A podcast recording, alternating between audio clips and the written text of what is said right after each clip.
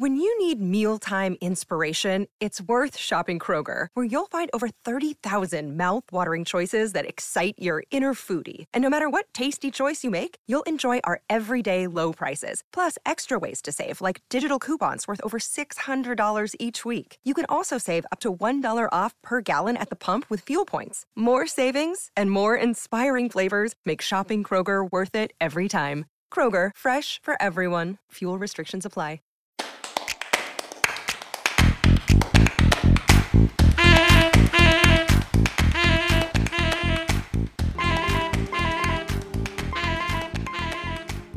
Hello, Happy New Year, and welcome to What to Say When Things Get Tough, a podcast dedicated to helping you communicate more effectively in difficult situations, both personal and professional. I'm your host, Leonard S. Greenberger.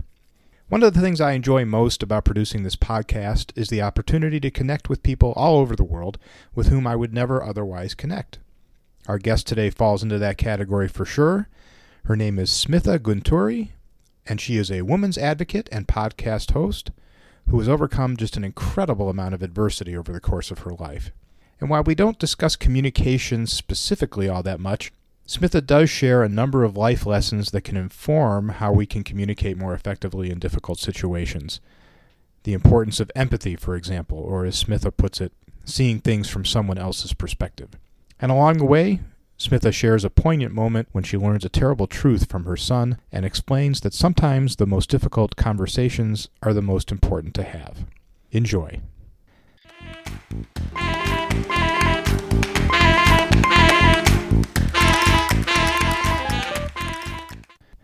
Thank you, Smitha, for joining us today.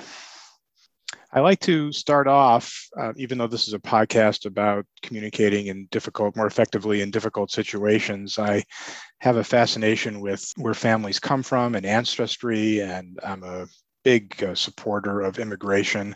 I like to start off by asking where you grew up and how you made your way here to the United States. I grew up in southern part of India, close to Chennai. I'm like 3 hours away from Chennai. If anybody knows Chennai in your listeners, they could really figure it out how close I am. Born and brought up in the same place. And for education, I went like a little bit here and there, but it is in and around the same place and same kind of language, everything. But I started my career into IT field because I have done my master's in computer sciences. And that gave me an opportunity to get into IT field, which gave me an opportunity to be in US. It's been around 13, 14 years that I am in US right now. You mentioned you're in the Phoenix, Arizona area. Now, did you grow up wanting to emigrate to the US or elsewhere, or was it really just this work opportunity that brought you here? It's kind of both, I can say. Initially, with whatever the things that were going around with my married life, my brother, my own brother, I have an elder brother. He came to US before me, and he settled. And with everything that was going with me and my family, and I just wanted to run away from everything. So I started only focusing on the career, building it to a place where I can just leave everything and be wherever I want to be. So that's where that idea came in. I wanted to leave the country. And to be honest, at the point, I don't know that opportunities exist in different parts of the world. I'll be honest with that. I'm so naive and I don't have any knowledge about outer world or anything. Since my brother is here with his education and I know his background and what kind of an education that he came here, I just followed the same footsteps and I came here through my work. You mentioned your married life, and we will talk more about your own podcast, the Journey Podcast, a little later, but in what I've learned about you before coming on to the show today, I know that you have endured a lot of pain, hardship, abuse at the hands of more than one men, homelessness, losing a child, thoughts of suicide, and that you have persevered and seem to have just an amazingly positive outlook on life. You summed up everything into one sentence, and then that's my question. And we can break that apart if you want to talk a little bit about your background and sort of your own journey that got you to this place. Sure, but as you just mentioned, yes, it has started with the child abuse around when I was 7 years old. Up until 17, I was abused by 4 different men, different ages, but it is in the same house, known people, and a couple of them are family. Yeah, after that, it was the way of looking at me is like, okay, I don't have the security in my own house. And I met my ex-husband in the college, and he used to express his interest in me continuously. And though I was not interested, I told him like many times that I was not interested. He was so much into like, yeah, pursuing the same thing again and again. It was about like 6 years after I told him like, okay, if you are so much interested in me, let's go talk to my parents instead of, we don't have a concept of dating at all. Yeah, we have to go back to our parents to talk about like, yeah, we are interested to get married. So yeah, we are going to get married. And again, like it depends on the parents if they are going to agree for it or not. We were able to, it's just not me actually, he was able to make arrangements with both the parents, and they agreed for us to get married, and we got married. The first day of my marriage, he was like, you said that you don't like me at all, but again, you came back to me getting married to me right now. And now I'll show you what life is. You're at my foot. These were the exact words that he was like, you're at my foot right now. Let me show you what life is, because you never loved me. You don't want to love me or anything, but you still married me anyway. I don't know what that is. Having that aside, why I really like, yeah, married him was for the 6 years that he was roaming around me, my family or like the people around me started noticing that there is another guy that was like interested in me that wanted to get married, but nothing to do with any kind of an abuse or anything.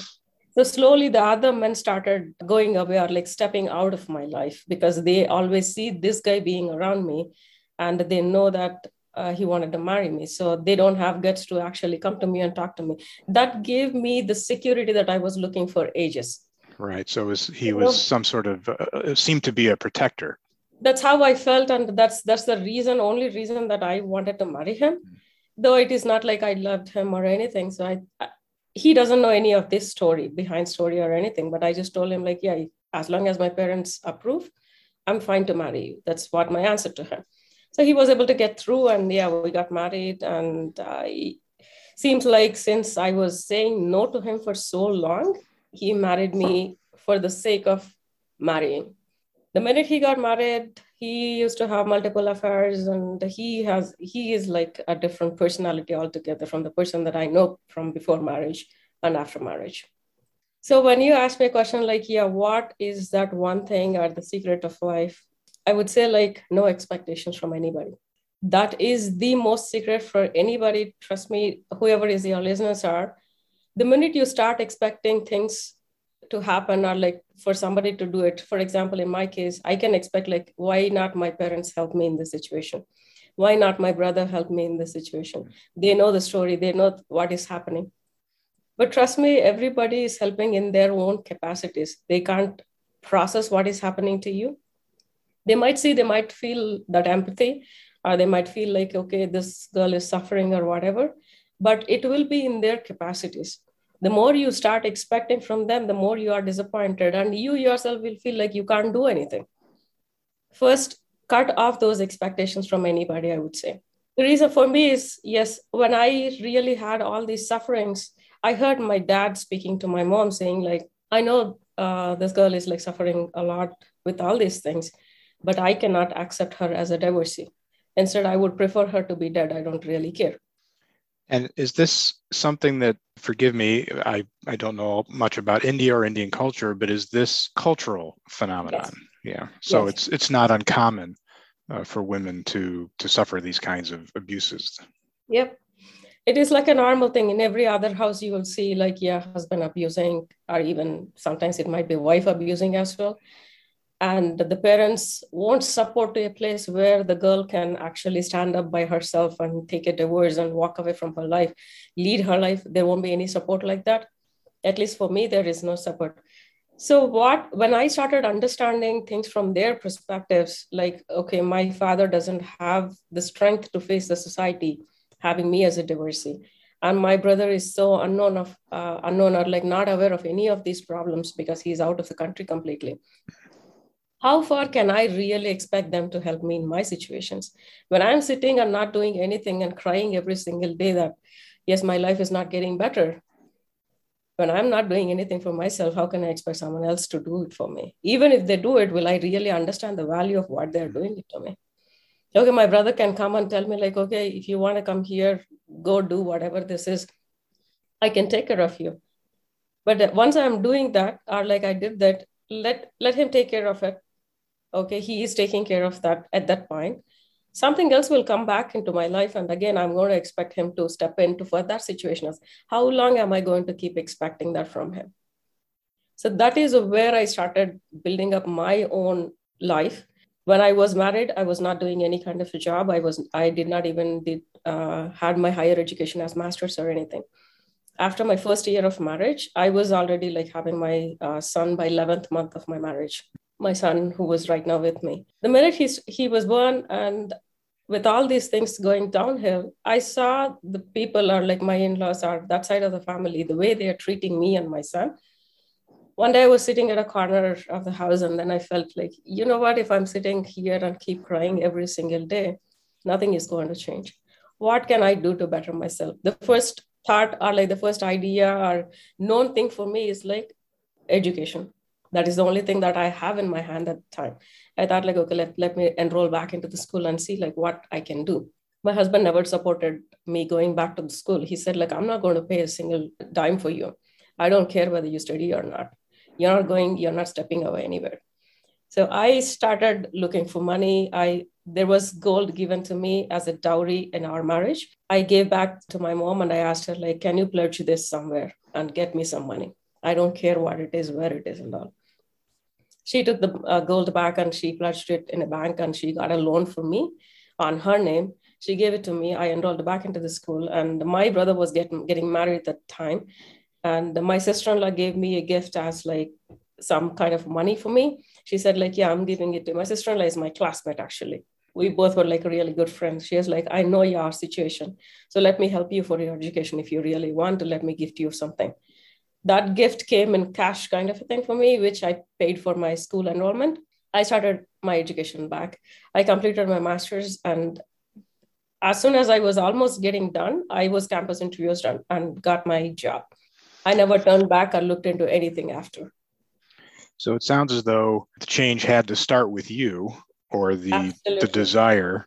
But once you made that decision, then you found help, your mother and your sister-in-law and your brother as well. If you start putting the work for what you wanted to see the change for, absolutely the other people will recognize that and understand that at some point, whatever they can help at that moment, yes, they will. If not, also, you will definitely find other ways to help yourself. You don't have to wait and feel bad for yourself in that situation. Everybody will have their own time. And yes, you can make it. Now, when you came here to the US, did your husband come with you or did you leave him behind? Not immediately, actually. I came alone first. In 2 months, my mom brought my son here. By then, he understood like, yes, I prepared to leave him and he is not coming here. That's when he started talking about what is going on between us. I never really spoke about what is going on between us to anybody. None of the relatives know or nobody ever has known like what is happening with us. But once I left the place and came here, he started going to all my relatives and talking about like, yeah, she's doing this, she's doing that, whatever that he can build up the story. And he's like, I did so many mistakes to her. I was having affairs here. I did everything wrong and I'm a changed person now. I understood her value, being her away from me and whatever the story he can cook up. He started going to everybody. After a year, he joined me back here. Mm-hmm. So yes, he did come here. And initially for a month maximum, it was okay. Once he came in as a dependent on me because he was not working and he doesn't have education or anything. He is a dependent on me. He came here and first 1 month was like for him to really observe what is US or like what are the things around, how things work and everything. And after that, it went back to the original way. And yeah, it was again like a big crash. So it was here then that a very touching moment occurred between you and your son. Tell us about that. One day I was actually talking to my son and he was about to like go take a shower. And I asked him like, okay, he was 7 and a half, 8 years old, I believe. My son was 8 years old at that time. I was asking my son, like, okay, are you really scrubbing your back when you're taking a shower? I just have to see one time. Just leave the bathroom door open. Let me come in. He was like, no, you're not coming today. I'll do it tomorrow. I will do it in another time. I was just playing with him, tickling him and saying like, yeah, well, what is happening with you? Why should not I come? You're not dating your mom and whatever. The minute I just hugged him hard, he squealed a little different. I was like, what's going on? Why are you squealing? And while I was asking itself, I removed his shirt and there was a TV remote imprint on his back. I asked like, what is happening? He could not, my son is like a very, very naive, innocent child, actually. He never speak back. He never shout or he don't even cry loud. He was so silent. He was like closing my mouth and he'll don't say it out loud. Don't say it out loud. I was like, what is happening? No, tomorrow. I could not really understand, but yeah, I just left that moment. I did understand a little bit. Yes, there is something that has to do with my husband. So I did not speak much. The next day I told my husband like, okay, I have to leave to office sooner than the regular timings. So I'm going to drop our son at school. So I picked up my son, and when I was taking him to the school, I asked him like, what's happening? Seems like he is beating my son without me noticing. Whenever I'm not at home, which is in between, like my son come back from school around 3 o'clock, up until 6, I won't be home. For the 3 hours, my husband is torturing my son, saying like, I'm going to kill you and your mother in sleep if you're going to tell her anything that I'm asking. And he is making my son to spy on me and what I'm doing. Whom am I talking to, whether I'm really going to office, whatever the things, unnecessary things that you don't have to talk to the child. That's what happened. While he was explaining, my son asked me a question like, Mom, if you really think I need a father, do you think is he the person? That at that moment really hit me so hard. And I asked like, I just stopped the car in the road and I asked him like, do you know what you're talking about? And he said like, yes, Mom, I know a lot of my friends have single moms and nobody ever cried being a single mom or anything. But with this guy, I'm crying every night. And I understood with his words, my son was not even sleeping. It's been a long time that he slept in the house, or like he has that peace of mind or anything. That really gave me like, yeah, this is it. I just can't take it anymore. For years, yes, I was getting beaten. I was getting whatever the abuse that you name it, I have it. And if I'm like seeing my son also in the same situation, there is no point in being with that guy anymore. So I promised my son like, yes, let's do it. I'm not going to hurt you anymore. So yeah, we are going to leave. He was so happy. He was so, you have to see his face. Like it was so pleasant. And he has this smile on his face. Like, yes, we are going to leave him. From that day onwards, I used to stay upstairs. I just used to drop like a couple of clothes down onto my car or like besides my car, because I can't really carry a bag of clothes outside without him noticing. I used to drop few clothes. Whenever we come down, we just like, yeah, shove it under the car or like, yeah, putting it in the trunk. I managed in whatever the way that I can to pick up few dresses for him and for me.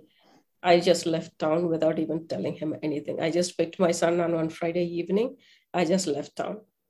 That's when I was like, I don't know where to go. I don't know what to do. I don't know whom to even call and ask for help. The biggest thing is like, I can't ask for help because all through my mind is like, okay, you're not going to expect anything from anybody. Well, what a brave and mature thing for your son to do. That's and not just for himself, but for you as well. That's just amazing. Well, let's turn to the topic of this podcast a little bit now that we know some of your background. You have a website, and I was reading some of your blog posts, and I noticed that one of them that you wrote about 5 things that keep us from living our dreams, which you listed as shame, guilt, self-doubt, fear. And they can be not just barriers to sort of living our dreams or being our best selves, but also to communicating effectively in difficult personal situations. You see how I turn that around back to the topic at hand. So tell us about how we can overcome those barriers and become better communicators, but also just generally better people.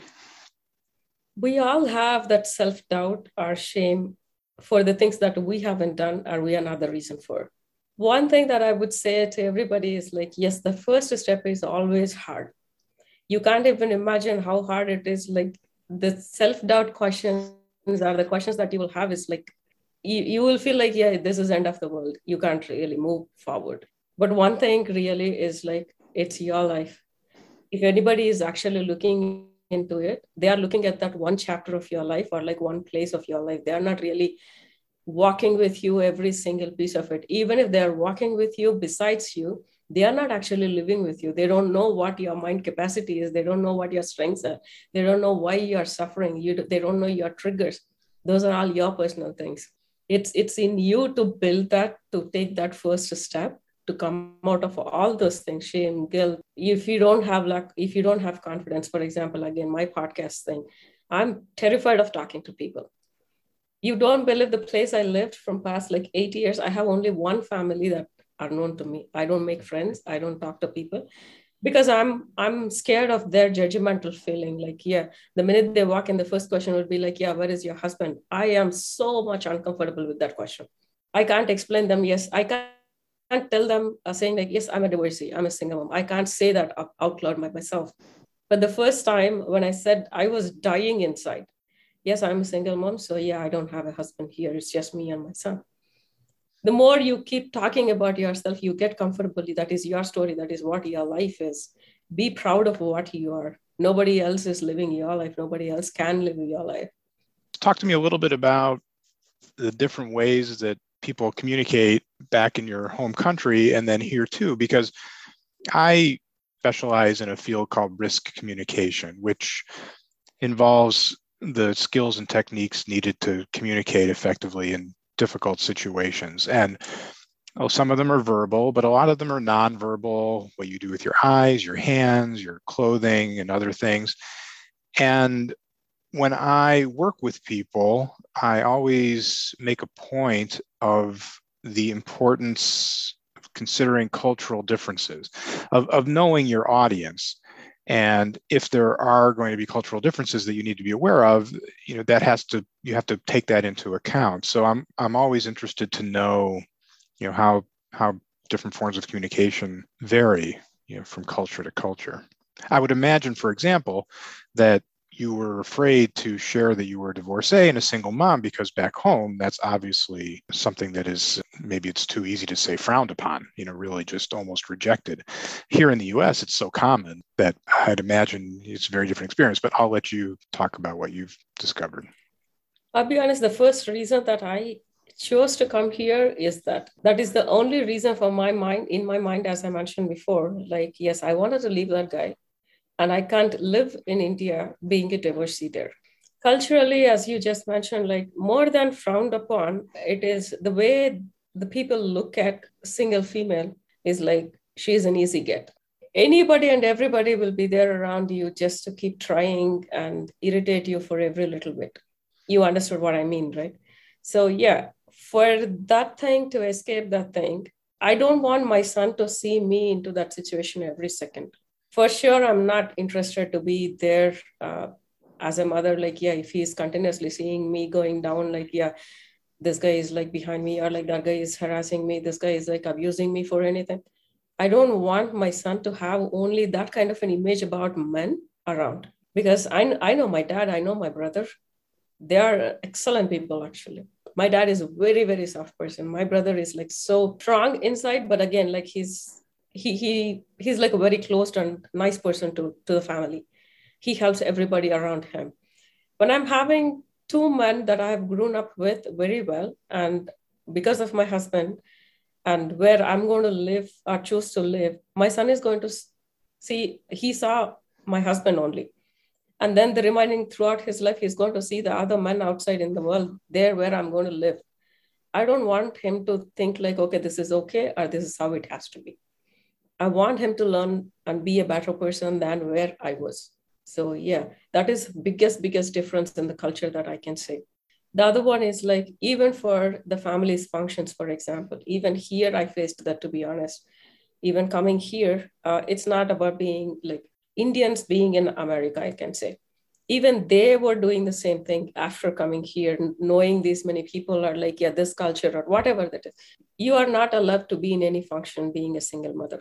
They don't invite you. They don't, even if you are invited by the host, for example, the other people who were there in there, they will not talk to you. They will insult you in any way possible that they can. I faced all these things myself, actually. So what advice would you give to women who find themselves in a situation like yours, in an abusive relationship? What can and should they do? And perhaps particularly from a communication standpoint, but also just generally? I would first to say the foremost important thing that I feel at least is be financially independent.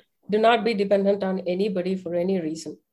The more you are financially independent, you can find like a million ways to grow yourself, be it your career, be it your personal growth. You can invest yourself into something and you can pay for yourself. You can do whatever you want. Be financially independent, have that confidence. Yes, you will do many mistakes in the life, but it is you deciding at that point. It is your choice, your life. Yes, you will be fine with it. You are going to learn, grow, and evolve every single day. So do not be afraid to take that and be independent. And what else can you share, if anything, from what you've learned and your experiences about communicating effectively in difficult situations? I get the impression that you didn't really have many people to turn to at first to express yourself, although, as we discussed earlier, you did, once you made the decision to go back and get your degree, you did find support from your family. If there's anything that you would like to share about communicating, I'm sure my listeners would love to hear it. It's more than communicating, I would say, like you have to find the right people to really talk to. Not everybody understands what you are going through, even if you explain. Sometimes there won't be possible words to explain. I'll give you another example. Like, though my mother was supportive with my married life, last year, I got an opportunity to write my story for a magazine, and they published it in Women's Day special edition. I made my mom read that. She was with me at the time, and I asked her to read it. She read it. She just closed the laptop, and she walked away. She did not say a single word to me back. My son pulled her back, and he made her sit, and he was like, she took so much time to write that, thinking that what you would think, what her brother would feel about her writing her story out like this. I had a conversation with my son before I even wrote that. And I told him, like, I'm going to write everything about my life. He's like, that's okay, mom, go ahead. But I was not having that open conversation with my mom, or it's like my brother won't even accept anything so far. He's like at that denial point still. He doesn't even talk to me about any of those things still. So yeah, for my brother, it does not exist at all. Though my mom is right in front of me, am I really not comfortable? I don't know. I never had that conversation with her. So once I started stepping out of that comfort zone and I asked her to read it, she read it and she closed and walked away. When my son was like, why are you not even responding anything? Her only thing was like, okay, I read it. So what's there? Again, he brought her back and he was like, no, you have to tell what exactly are you thinking? Her question back to me was like, why now? I asked her, what do you mean by why now? The way she expressed is like, whatever happened in my childhood, they kind of know it, but they were not able to help. I'm not trying to blame them. As I said, like, they are going to help. Anybody is going to help you in their own capacities, in their own way that they can process those things with. She kind of know them. She was not able to admit to that. Being one of the person is like her own brother. So she don't want to talk about it. Now that I openly talking about it, she's like, I have to go back to my family and face my family today, but you chose to write about it now. And at this age, being around 80, is it really needed for me? I'm like, it's not your part to decide whether you need it or not. It is my story. I lived with that closed thing for 45 years. Be happy, at least I'm opening it now. Whether you like to take it or not is your problem, not mine. If you think your brothers are going to be hurt with this, ask them to behave better first. You know what is happening. Now that I understand, you already know what happened. So you just gave a blind eye. You don't want to talk about it because it is your family. So yeah, communicating, more than communicating, I would say, like, communicate with the right people at the right time. That is more important. Sometimes you are going to get hurt a lot through communication. It's not going to solve your problem. It might even mess up the situation. So be ready for both sides of outcomes and go talk about whatever you wanted to. Yeah, I think it means it's really more for you than for the other party. If it helps you to process what you've been through, that's what's important. And we can't do anything about the other side of the street. I mean, we can only keep our own clean. And I would imagine that your mom probably feels some of that guilt and shame that we talked about earlier over her inability to help you, to protect you, for whatever reason. And certainly there probably, from her standpoint, culturally, and indeed some good reasons that she just couldn't do what I'm sure she would have liked to be able to do. A couple of weeks back is the first time she mentioned, I have to feel proud for myself. That's her statement to start a call with me. And I was like, what's going on? What did you do? For the first time, I said to somebody that you are a divorced. You are a divorcee. I'm like, what? Yeah, this is the first time I ever admitted that you are a divorcee to someone else. This is the first time I said, yes, she is living all alone by herself. She's single. And it's been 15 years that I left my husband. And this is the first time my mom is admitting that to someone else. There you go. Yeah, it took a long time, but there's some progress there. Yeah. It is what it is. Yep. Thank you so much for sharing your life story. And I'm just delighted that you are in such a good place now and that you came here to this country, which I still believe is the best place in the world. Before we go, I do want to give you a chance to tell us about your podcast, the Journey Podcast. When did you start it and what is it about? I started it a year ago, exactly last January, 2021 January. That was, a different story why I started it. I am working as a women advocate, as I mentioned before, for about 6 or 7 years. The work that I do with women for that title or whatever you want to call it as is whoever is going through divorce, doesn't want it to go through divorce, doesn't know the avenues, how to move forward with it, where to even start. I guide them throughout the process because I know how hard I got the information and I reached out to people and etc. So I tell them, I give all the information that I have. I tell them go talk to these people, do this, do that. Or whatever suggestions that I can with my example on what I have done with whatever they are explaining it to me. So that was the work I started. I've been doing that for quite a while. One day my son came to me showing me one YouTube video where 13 kids were sexually abused by their family. All were teenage kids. He got that video and he was like, look at these monsters. I don't understand how these people will do this to kids. He was showing that video and less than 2 minutes into the video, I started sobbing. I didn't realize that I even cry watching Tom and Jerry actually. I don't know. I do that. He stopped the video and he was like, I know that you even cry for cartoons also, but yeah, this crying seems entirely different. Is there something wrong with you, Mom? Something happened with you? I did not say a single word. For about 2 hours, he was just pampering me, sitting right next to me. He was 17-year-old at that time, 17 or 16. He was pampering me saying no, I mean, if you have something, if you want to talk about it, you can talk to me. You don't have to worry about it. He was pampering me as if he's my dad. He was holding me. He was cuddling with me. And he was after 2 hours or so, I got words something like this happened to me when I'm a child. And even then, nobody was there for me. And I know what those kids are going through. That's it. He did not ask me a question. He sat with me for the entire night. I was crying. He was there. And not even a single word about it the next day or anything, as if nothing happened. He heard nothing or anything. For next 6 to 8 months, he took his own time.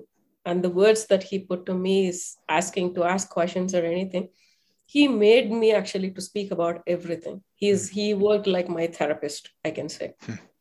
He's like, okay, what? It's not a straightforward question. Okay, tell me what happened. Or who did this to you? Nothing like that.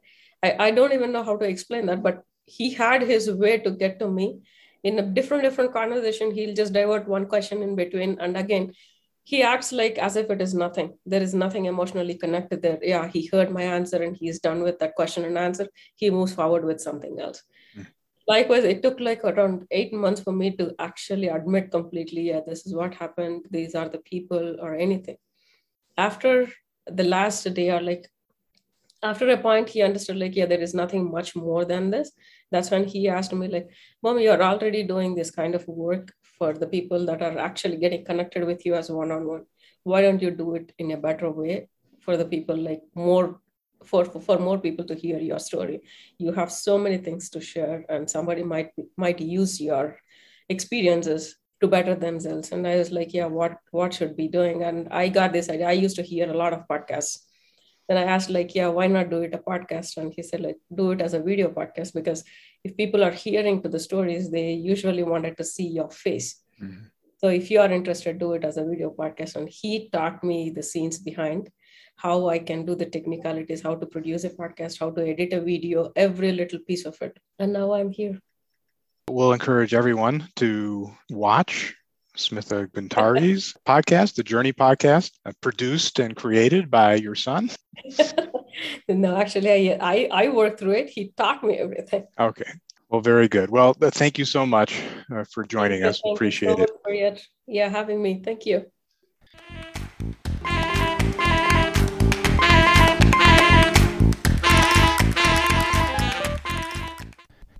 Thank you for listening to this first new episode of 2022. To learn more about Smitha and the services she provides, please visit her website at www.smithagunturi.com. That's SMITHAGUNTURI.com. If you have any thoughts or ideas for topics you'd like us to cover in the future, or you have a question you'd like to ask, please send an email to WTSWTGT@gmail.com, and you can follow us on Twitter at #WTSWTGT. Finally, as always, a big thank you to Jim Cirillo of JimYumGroup.com for our original music, and to Rachel Greenberger for our original art. Until next time, always be positive.